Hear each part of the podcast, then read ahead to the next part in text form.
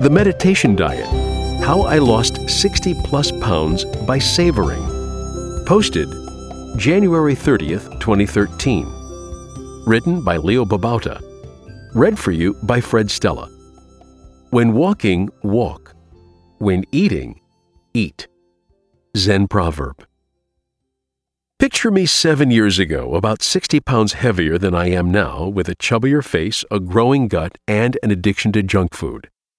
I ate pizza, chips, cookies, fried meats and cheeses, french fries, and drank beer and sweet and fatty lattes.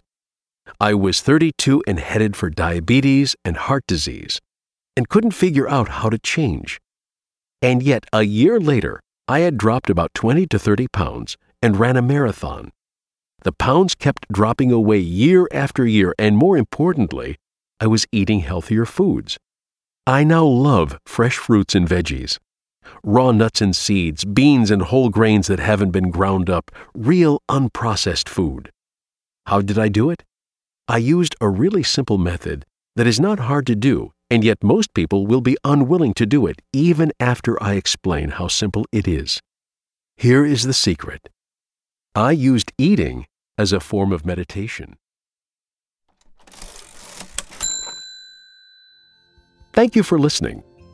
The Zen Habits audiocast is proudly brought to you by Heard. Show notes, links, and comments for this episode can be found at heard.fm slash zen 11.